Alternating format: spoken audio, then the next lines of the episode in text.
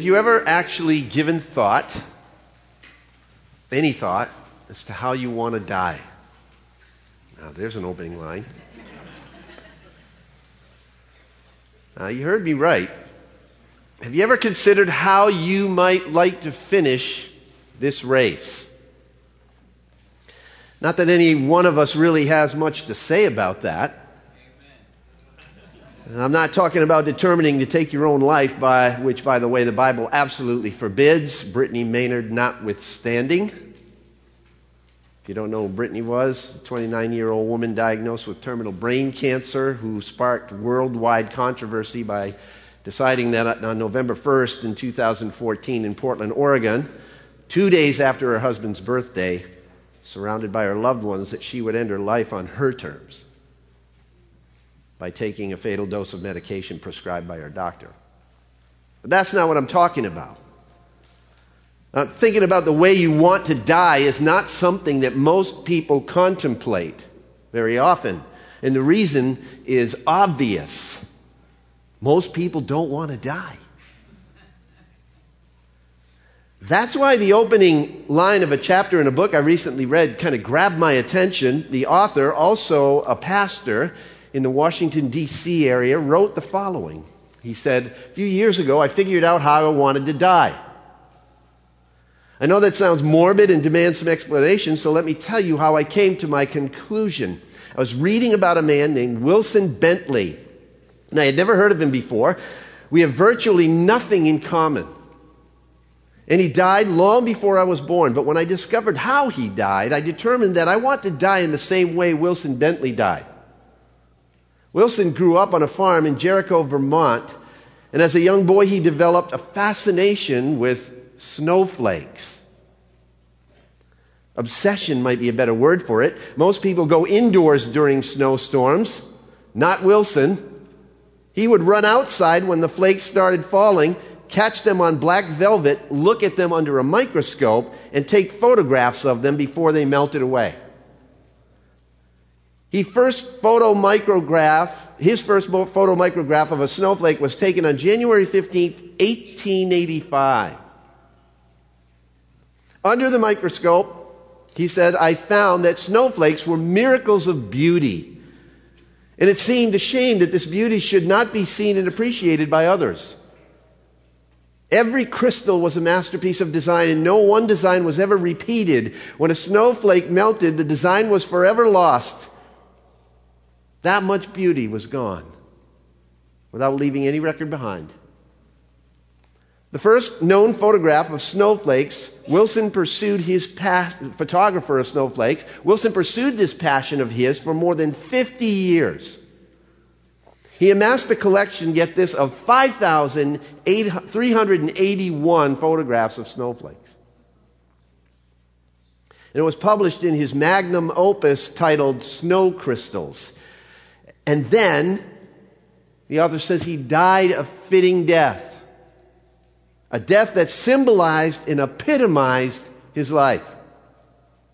Wilson Snowflake Bentley contracted pneumonia while walking six miles through a severe snowstorm and died on December 23rd, 1931. The other says, and that is how I figured out how I want to die. No, I don't want to die from pneumonia, but I do want to die doing what I love. I am determined to pursue God ordained passions until I die. Life is too precious to settle for anything less, he says. I'm not convinced that your date of death is the date carved on your tombstone. Most people die long before that. We start dying when we have nothing to live for. And we don't really start living until we find something worth dying for. Ironically, discovering something worth dying for is exactly what makes life worth living. Interesting thoughts.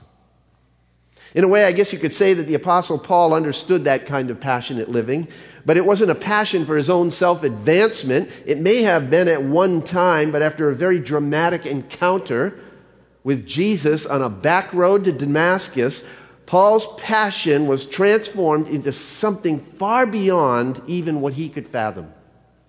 Turn to Philippians chapter 3 again, if you would. Let's refresh our memories on this text that we're working through. Beginning in the second part of verse 4 in Philippians 3. Paul says, If anyone else has a mind to put confidence in the flesh, I far more. Circumcised the eighth day of the nation of Israel, the tribe of Benjamin, a Hebrew of Hebrews, as to the law, a Pharisee, as to zeal, a persecutor of the church, as to the righteousness which is in the law, found blameless. But whatever things were gained to me, those things I've counted as lost for the sake of Christ. More than that, I count all things to be lost in view of the surpassing value of knowing Christ Jesus my Lord, for whom I have suffered the loss of all things and count them but rubbish, so that I may gain Christ and may be found in him, not having a righteousness of my own derived from the law, but that which is through faith in Christ, the righteousness which comes from God on the basis of faith. That I may know him in the power of his resurrection and the fellowship of his sufferings, being conformed to his death, in order that I may attain to the resurrection from the dead. Not that I've already obtained it or have already become perfect, but I press on so that I may lay hold of that for which also I was laid hold of by Christ Jesus. Brethren, I do not regard myself as having laid hold of it yet, but one thing I do, forgetting what lies behind and reaching forward to what lies ahead, I press on toward the goal of the upward call of God in Christ Jesus. Let us therefore, as many as are perfect, have this attitude. And if, any, if anything you have a different attitude, God will reveal that also to you. However, let us keep living by the same standard to which we have attained. Let's just stop there for right now. Last week, I suggested to you the idea that God has given us, each one of us, a coin called life. You could spend it any way you want to, but you can only spend it once and choosing this one thing in life to pursue, one thing that outdistances all the others, is possibly the most difficult challenge that you and I face. The Apostle Paul seemed to have had a definitive understanding that for him, the most important thing, and for us, that we could ever pursue in this life is to truly and intimately know the person of Jesus Christ and to keep pressing on in order to become like him. In light of that, I ask that we make the words of Hosea 6 3 our unceasing prayer. So let us press, let us know, let us press on to know the Lord. That, in a minimal amount of words, is the message of Philippians chapter 3, verses 4 to 21. Pressing on to the perfection of Christ likeness means that we need to adjust our pattern of life. And in our pursuit of Christian maturity, one of the first principles we need to adopt was this learn how to leave the past, as we said last week. Need a new set of values. And we need to recognize that as we pursue Christ likeness, our confidence cannot be in ourselves, right? We need to recognize that as we pursue Christ likeness, our confidence must be in Christ and in Him alone. So, as Paul grew more mature in Christ, the less confident he became in himself, Paul had to learn how to leave his past. The credentials that he listed here, that he once thought were the most important things in this life, faded into oblivion in comparison to one thing the surpassing value of knowing Jesus Christ is Lord.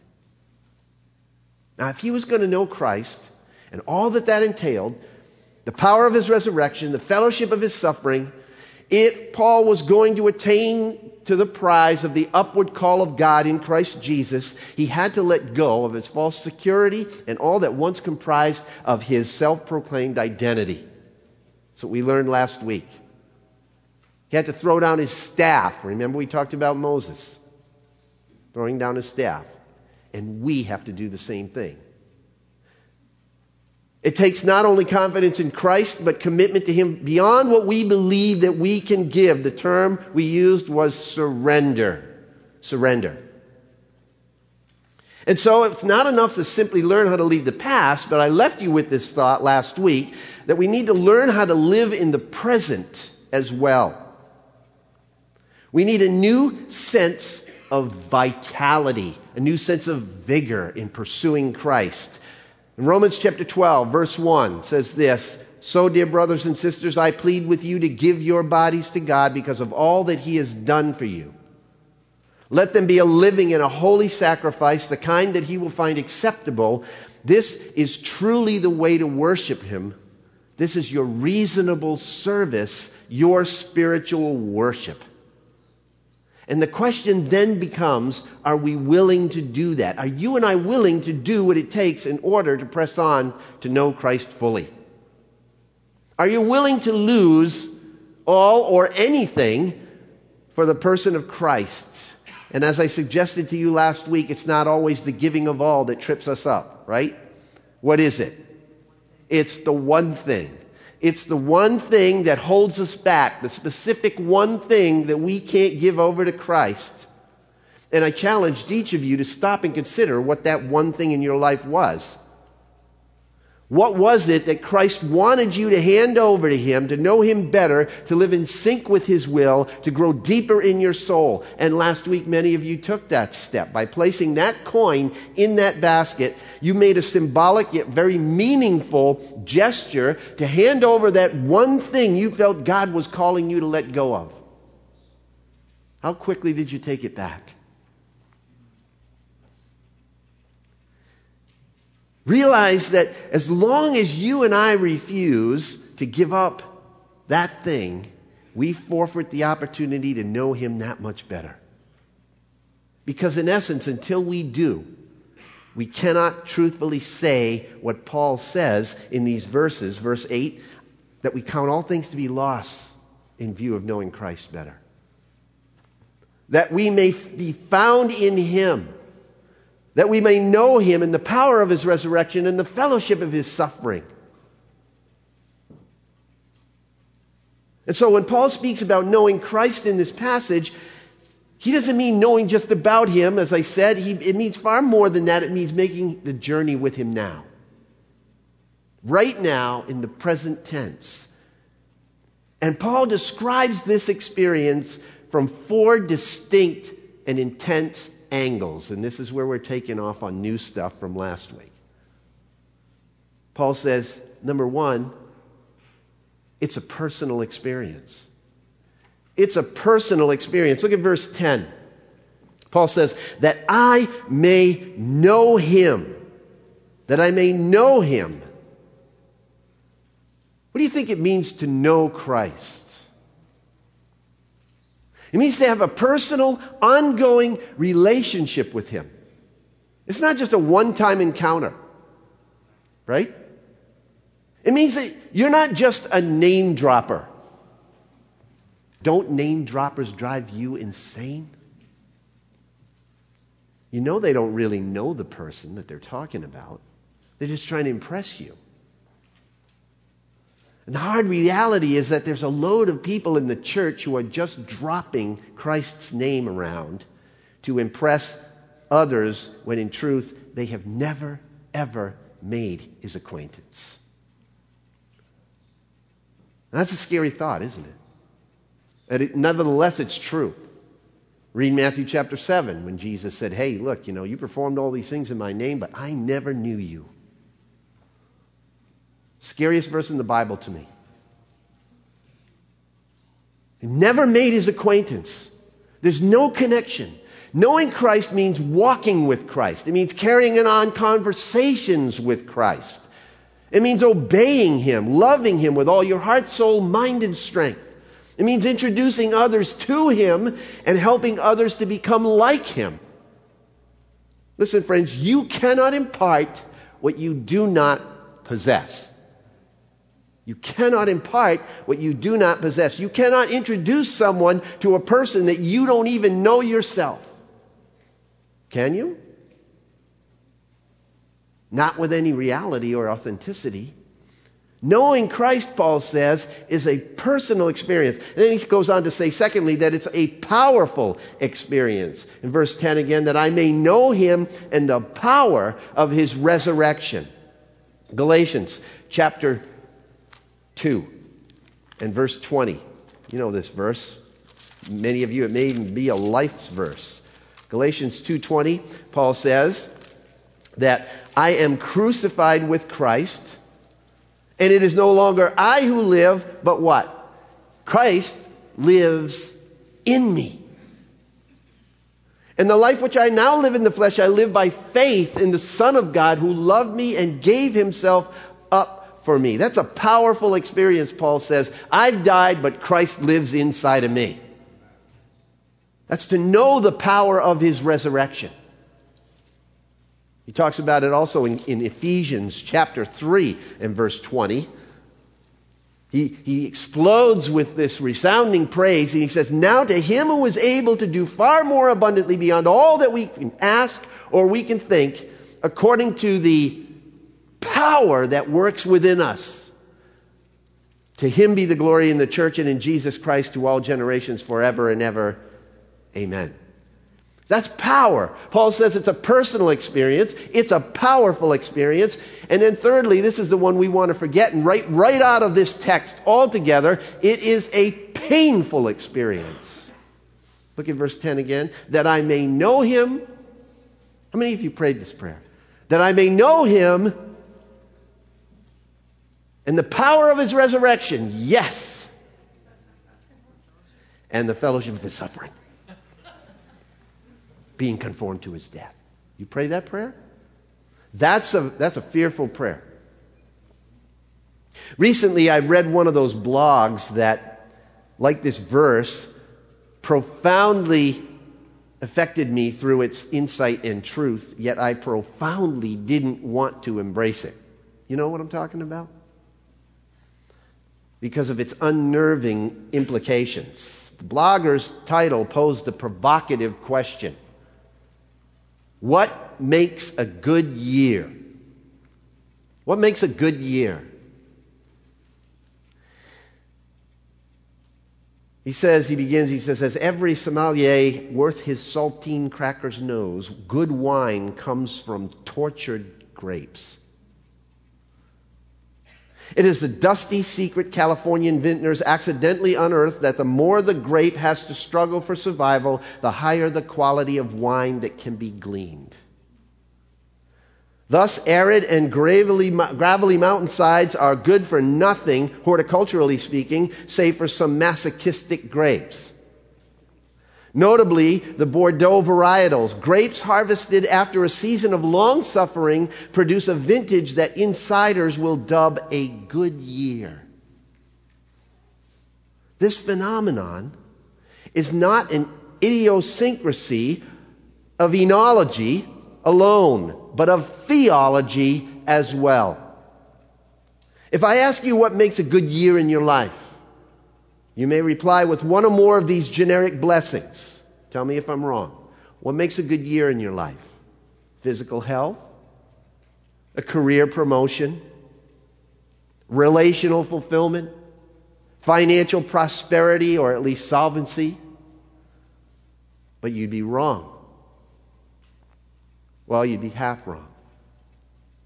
A good year, the author says, is whatever improves our sanctification i.e., what makes us more like Christ, draws us closer to God, and increases our usefulness in giving God glory. That is what makes a good year. Now, if I had to choose between a year of ease and happiness or a year of difficulty and disappointment, all things being equal, I would choose the way of comfort, wouldn't you? But all things are not equal. A trial tends to make us more like Christ more effectively than does comfort and ease. Would you say that's true? Consider how James opens his letter. He says, Count it all joy, my brothers, whenever you meet trials of various kinds. For you know that the testing of your faith produces steadfastness, and let steadfastness have its full effect, that you may be perfect and complete, lacking in nothing. All trials, from the mild inconvenience of traffic and ingrown toenails to torturous pain and emotional distress, are used by God, when we allow Him to, to produce in us a spiritual maturity that affects our life now and on into eternity. 2 Corinthians chapter 4 verse 17 would be a great verse to meditate on. For the momentary light afflictions of this, of this life are producing a weight and glory far beyond all comparison, right? Meditate on that verse this week, 2 Corinthians 4:17. And not only do our trials affect us in our eternity, but they bring glory to God, the scripture says. And they are a necessary part of what it means to know Christ fully. And that's the part we want to forget. But interestingly enough, that's the part that Scripture repeats over and over and over again. Back up in Philippians to chapter 1. Remind you again, we've been through this verse already, but how quickly we forget. Philippians chapter 1 verse 29, for you, for to you, Paul says, it has been granted for Christ's sake, not only to believe in him, but also to, what's it say? Suffer for his sake. Experiencing the same conflict which you saw in me and now hear to be in me. Flip back to the Gospel of John, chapter 15, for a moment. John 15. Verse 18. If the world hates you, you know that it has hated me before it hated you. If you were of the world, the world would love its own. But because you are not of the world, but I chose you out of the world, because of this, the world hates you. Some people think, ah, you're just, you're just paranoid. The government's not against Christians. The world's not against Christians. You're just seeing the devil around every corner. Well, that's not what this verse says. And this comes right out of the mouth of Jesus. If the world hated me, it will hate you too. Because you're not of this world. Remember the word that I said to you, a slave's not greater than his master. If they persecuted me, they will also persecute you. If they kept my word, they will keep you yours also. But all these things they will do to you for my name's sake, because they do not know the one who sent me. Matthew chapter 5, Sermon on the Mount, verses 11 and 12. Jesus said, Blessed are you when people insult you and persecute you and falsely say all kinds of evil against you because of me. He says, Blessed are you. Rejoice and be glad, he says, for your reward in heaven is great, for in the same way they persecuted the prophets who were before you. 2 Timothy chapter 3 verse 12 says all who desire to live godly in Christ Jesus will be persecuted. And then in 1 Peter chapter 4 verses 12 to 14 we read these words. Peter says, "Dear friends, don't be surprised at the fiery ordeal that has come upon you to test you as though something strange were happening to you." But rejoice inasmuch as you participate in the sufferings of Christ so that you may be overjoyed when his glory is revealed. If you are insulted because of the name of Christ, you are blessed. Why is it that every time we see this suffering thing for Christ, it's accompanied by the words rejoice because you're blessed? Then it says, For the Spirit of glory and of God rests on you. See, it's painful when you are rejected by your friends friends at school, friends at work, friends in college, because you love Jesus. It's painful. It's painful when you're disowned by your family because of your faith in Christ. It's painful when you're ridiculed on your job because you live for Him. Yet part of knowing him is all bound up in an understanding of his suffering. It's a painful experience, Paul says. To know Christ, it's going to involve some suffering.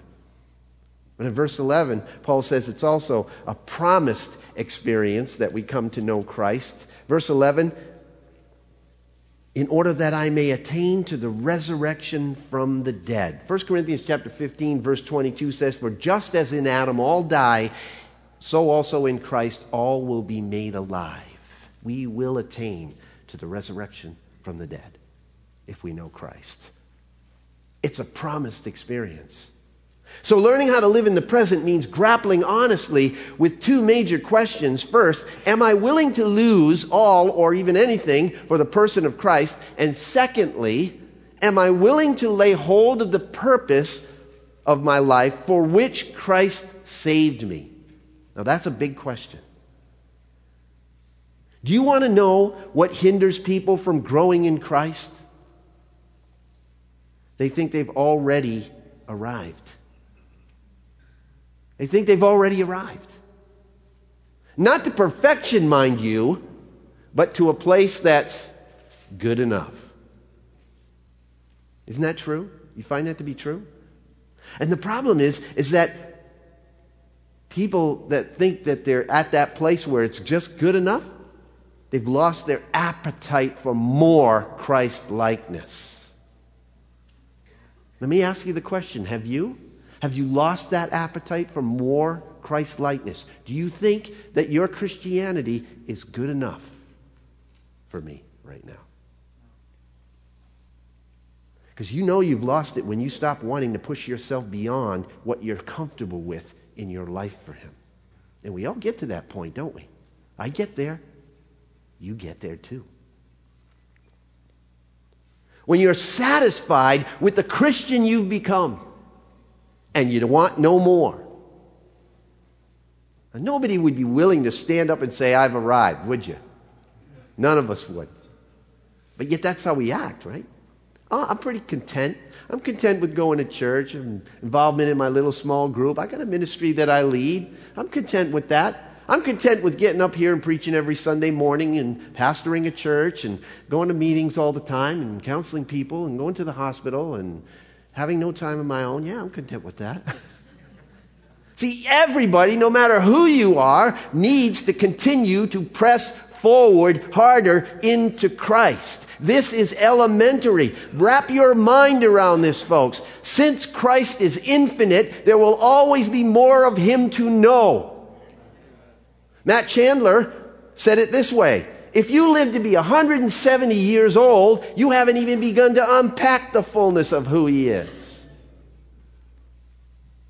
All throughout the Bible, men and women passionately pursued the Lord. Here's the big question why don't we? Why are we so easily satisfied?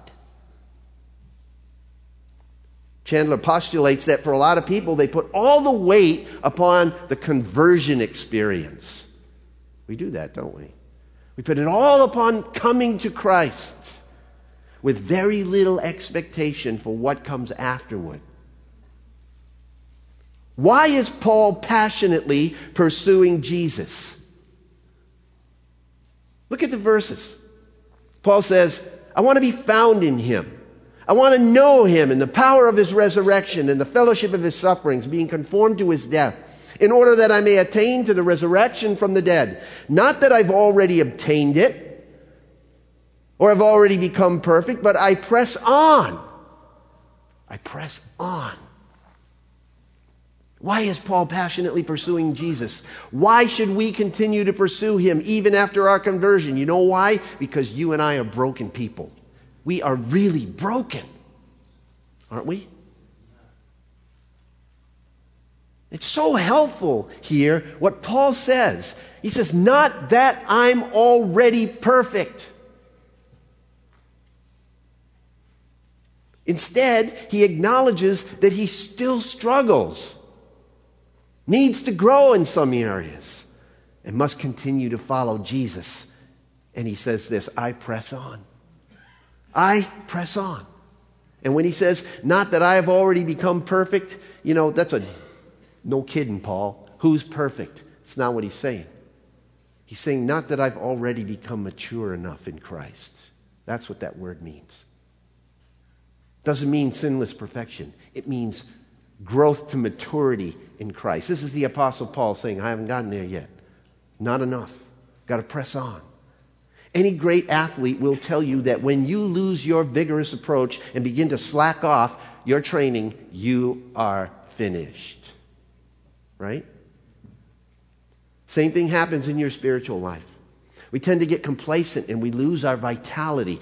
I'd say we become fat and happy, but it's not true. We just get fat. We're not happy. We're not happy. Christians who have lost the will to press on harder for Jesus are not happy people. They are miserable people. They have no desire to run the race anymore. And you know what happens after that? They generally despise those who do. You ever find yourself in that place? It's like you've lost kind of the will or the joy of it. And you don't want to be around people that are really joyful about Jesus. It's like, oh, here we go again. Bad place to be, isn't it? That's a Christian. So, how do we keep the fire alive? Well, look at the text. There's five elements are pretty clear here in Paul's life. And the question is, are they in yours? Let me list these five things for you, okay?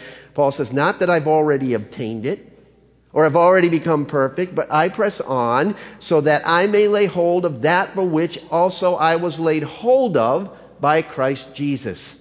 Brethren, I do not regard myself as having laid hold of it yet, but one thing I do, forgetting what lies behind and reaching forward to what lies ahead, I press on toward the goal of the upward call of God in Christ Jesus. Five things in those two verses there, those few verses, that Paul says should be in our lives. Number one, a holy dissatisfaction. A holy dissatisfaction. That's in verses 12 and 13. And here's the phrase I want you to remember for that not yet. Okay? Haven't gotten there yet. Not even close to being there yet. A.W. Tozer once said that complacency is the deadly foe of all spiritual growth. Acute desire must be present, or there will be no manifestation of Christ to his people. Acute desire, I like that. Acute desire. In other words, you got to want it bad. You got to want Jesus bad. Paul's attitude is an athletic one. There was always one more mountain to climb, one more hill to take for the kingdom of God, always more of Christ to gain, or always more of self to lose. I love that Paul, at the varsity level of maturity in Christ, says, I'm not there yet. He's on the first string, man. And he's saying, I'm not there yet. Is that our attitude? Warren Wiersbe says that a sanctified dissatisfaction is the first essential to progress in the Christian race. A holy discontent. Holy dissatisfaction. What if, just what if, what if you and I were to adopt the not yet attitude? I'm not there yet. I haven't attained it yet. I haven't accomplished what Christ called me for yet. I don't look, act, or live enough like Jesus yet. Not yet, but someday. Someday, and I'm pressing toward that goal. See, this not yet attitude annihilates complacency. It invigorates our pursuit of Christ. Someone has written, there's a right way and a wrong way to struggle with sin. The wrong way is to think like this let me manage this. Let me control this. I can do this. And then you quote the verse I can do all things through Christ who strengthens me. What's the emphasis, though? I can do. Right? Let me manage it. Let me control it. In our flesh, we tend to think that our holiness is the result of our spiritual elbow grease. We intellectually know that it's by grace alone. We assent to the doctrine of sola gratia, but we tend to live and act like we're saved by what Don Whitney calls sola bootstrappa, right?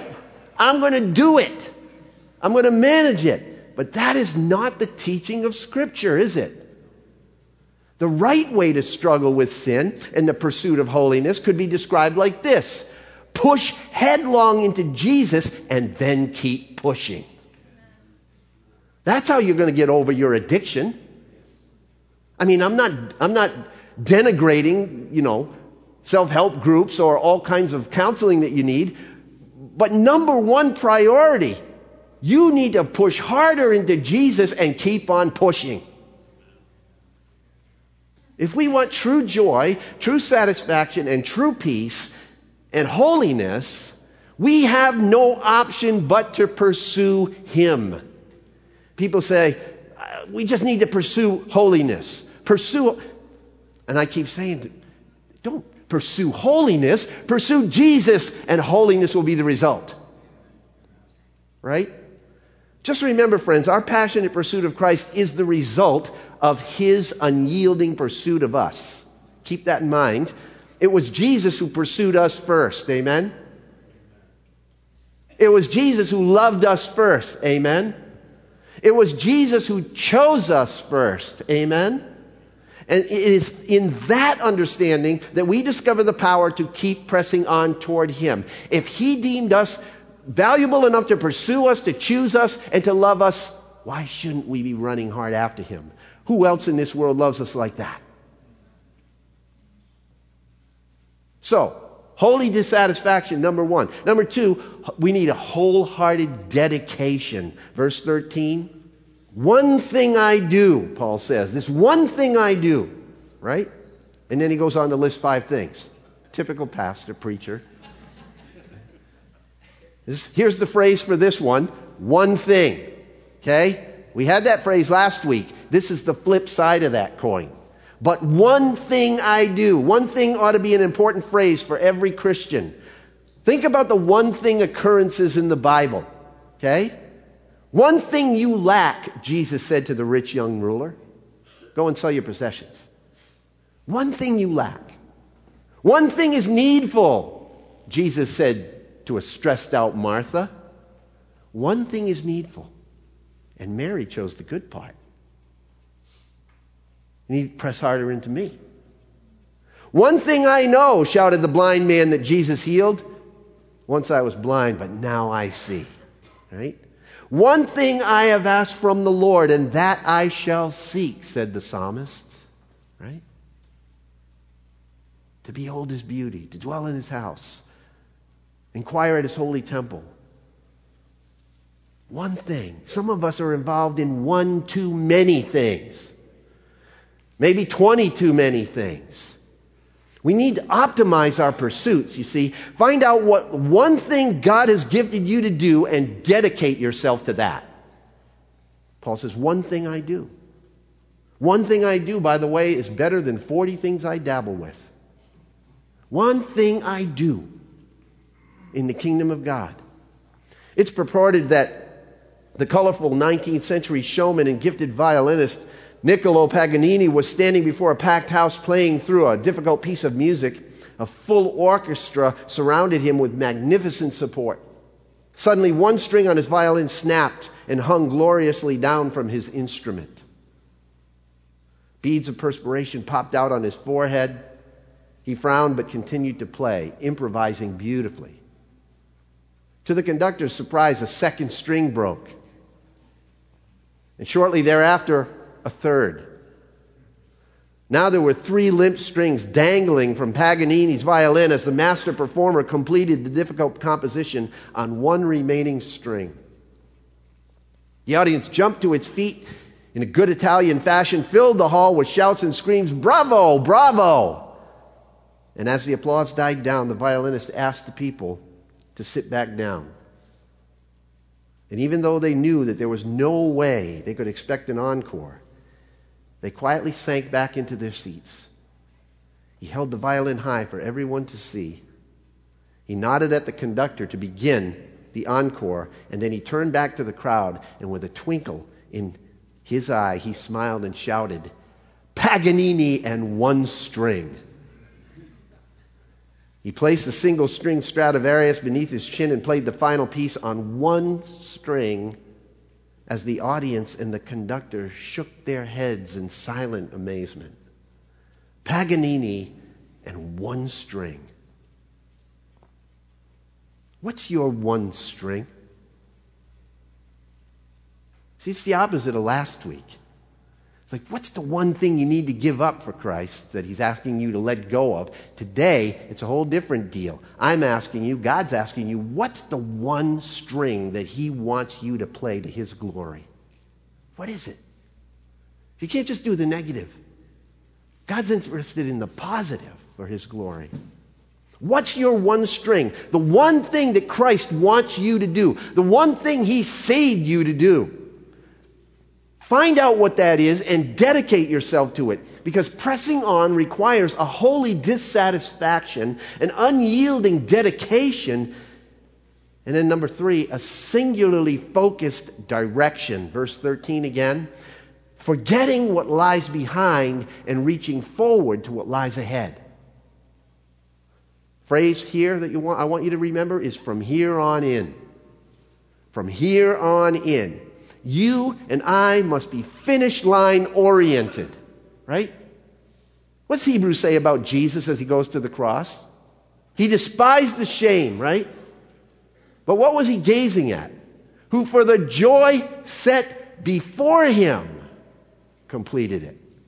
Finish line oriented. The Christian life is always from here on in. It's not what happened back there. It's about from here on in. The one thing that will diminish future fruitfulness is getting hung up, hung up on past failure. That's why we go back to what Paul started with, and you need to learn how to li- leave the past behind. Just leave it.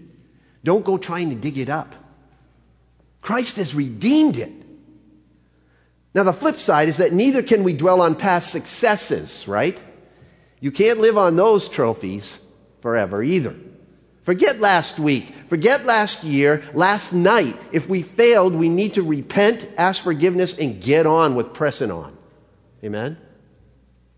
If we've succeeded, we need to praise God and then move on. We can't look back. We can't erase the past from our minds, but in Christ, as John Rice has said, no matter what a man's past may have been, his future is spotless. Is that right? Paul says, forgetting what lies behind and reaching forward to what lies ahead, I press on.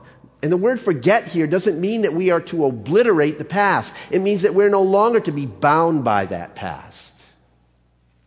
Too many people are trying to run the race looking backwards. Wouldn't you say? No wonder they fall. Paul says, stop looking behind you. Focus on the goal. Reach forward. Lunge ahead for the finish line. You know who's standing at the finish line, don't you? The greatest finisher who ever lived Jesus. Hebrews 12, 1 and 2, let us also lay aside every encumbrance and the sin which so easily entangles us, and let us run with endurance the race that is set before us, fixing our eyes upon Jesus, the author and the perfecter of our faith. You want to be perfect? Follow the perfect one. Along with dissatisfaction, dedication, and singularly focused direction, we need number, uh, number four. We need an uncommon determination uncommon determination. Verse 14, I press on toward the goal for the prize of the upward call of God in Christ Jesus.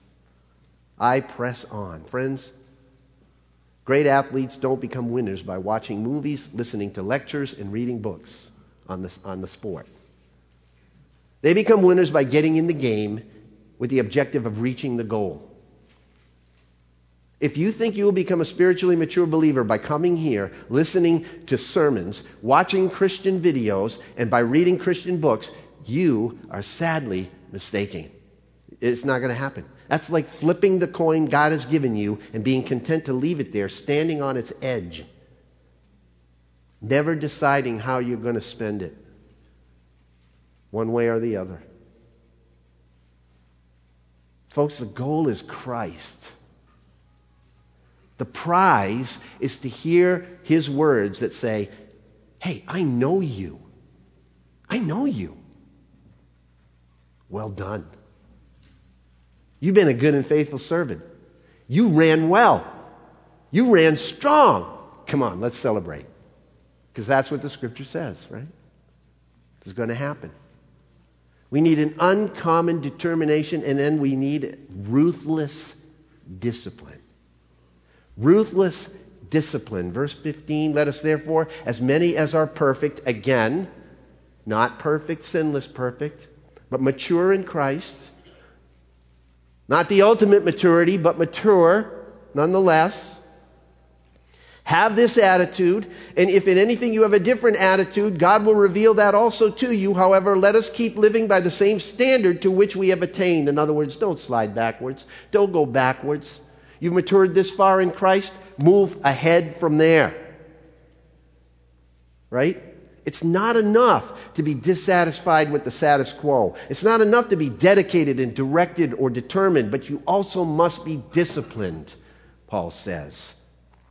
As one writer put it, nobody stumbles into godliness. They don't, do they?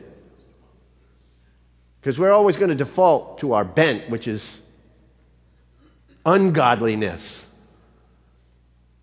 Nobody stumbles into godliness ever. It simply doesn't happen. There is no autopilot mode for the Christian life. You can't, it's just not there. In other words, stop playing games. Stop messing around. Train yourself for godliness, the scripture says. Get serious about reaching your goal. 1 Corinthians chapter 9, the typical verse when we talk about discipline in the Christian life. 1 Corinthians chapter 9 verse 24. 24. Do you not know that those who run in a race all run, but only one receives the prize? Run in such a way that you may win. Everyone who competes in the games exercises self control in all things. They then do it to receive a perishable wreath, but we an imperishable one. Therefore, I run in such a way as not without aim. I box in such a way as not beating the air, but I discipline my body and make it my slave so that after I've preached to others, I myself will not be disqualified. Pressing on to perfection means adjusting our pattern of life. Learn how to leave the past. Focus on a new set of values. Learn how to live in the present. Forge ahead with a new sense of vitality and vigor. And then finally, learn to look to the future. And I'm not going to develop this one today. But let's just look at the verses 17 to 21, Philippians 3. Brethren, join in my following my example and observe those who, have who walk according to the pattern you have in us. For many walk, of whom I often told you, and now tell you even weeping, that they are enemies of the cross of Christ, whose end is destruction, whose God is their appetite, and whose glory is their shame, who set their minds on earthly things. Paul says, For our citizenship is in heaven, from which we also eagerly wait for a Savior, the Lord Jesus Christ who will transform the body of our humble state into conformity with the body of his glory by the exertion of the power that he has even to subject all things to himself. We need to focus on a new vision, Paul says. A new vision. And he says, you need to do a number of things. Follow an honorable pattern of life, get an example to follow, a mentor, or whatever, and then formulate a heavenly perspective on life. Remember where you're the who's who, what country you belong to, right? You're a citizen of heaven, Paul says. Not earth. And that was an interesting thing to these Philippians. We'll get into that more next time. But we're citizens of heaven, not this earth. We're loyal to a heavenly cause. We're looking for a heavenly, a Lord who is going to return from heaven. That single focused vision should change the way we live and motivate us to keep pressing on. Let me close this out. Florence Chadwick. Anybody know that name? Florence Chadwick was a famous and accomplished swimmer. She was the first woman to swim the English Channel both ways. In 1952, she attempted to swim from Catalina Island to the shore of mainland California. And on the day she set out, the weather was so foggy that she could barely see the boats that accompanied her. She swam for 15 hours and was completely exhausted. And she asked to be taken out of the water. But she was told that she was so close that the shore was not far away. Those accompanying her exhorted her, You got to keep going. You're almost there. Keep going. You can make it, they pleaded. But finally, she just gave up and was pulled up out of the water into the boat. She was too exhausted to go on. But when she was taken out, she found and discovered that the shore was only a half a mile away. A half a mile. You know what she told a reporter later on? This is what her words were. Look, she says, I'm not excusing myself, but if I could have seen the land, I might have made it. Two months later, she actually did it becoming the first woman to make the swim and breaking the record for the fastest time. Listen, if we're going to press on, you and I need to keep our eyes on the finish line. We need to keep our eyes heavenward. Jesus is our safe haven, and heaven is where Jesus is.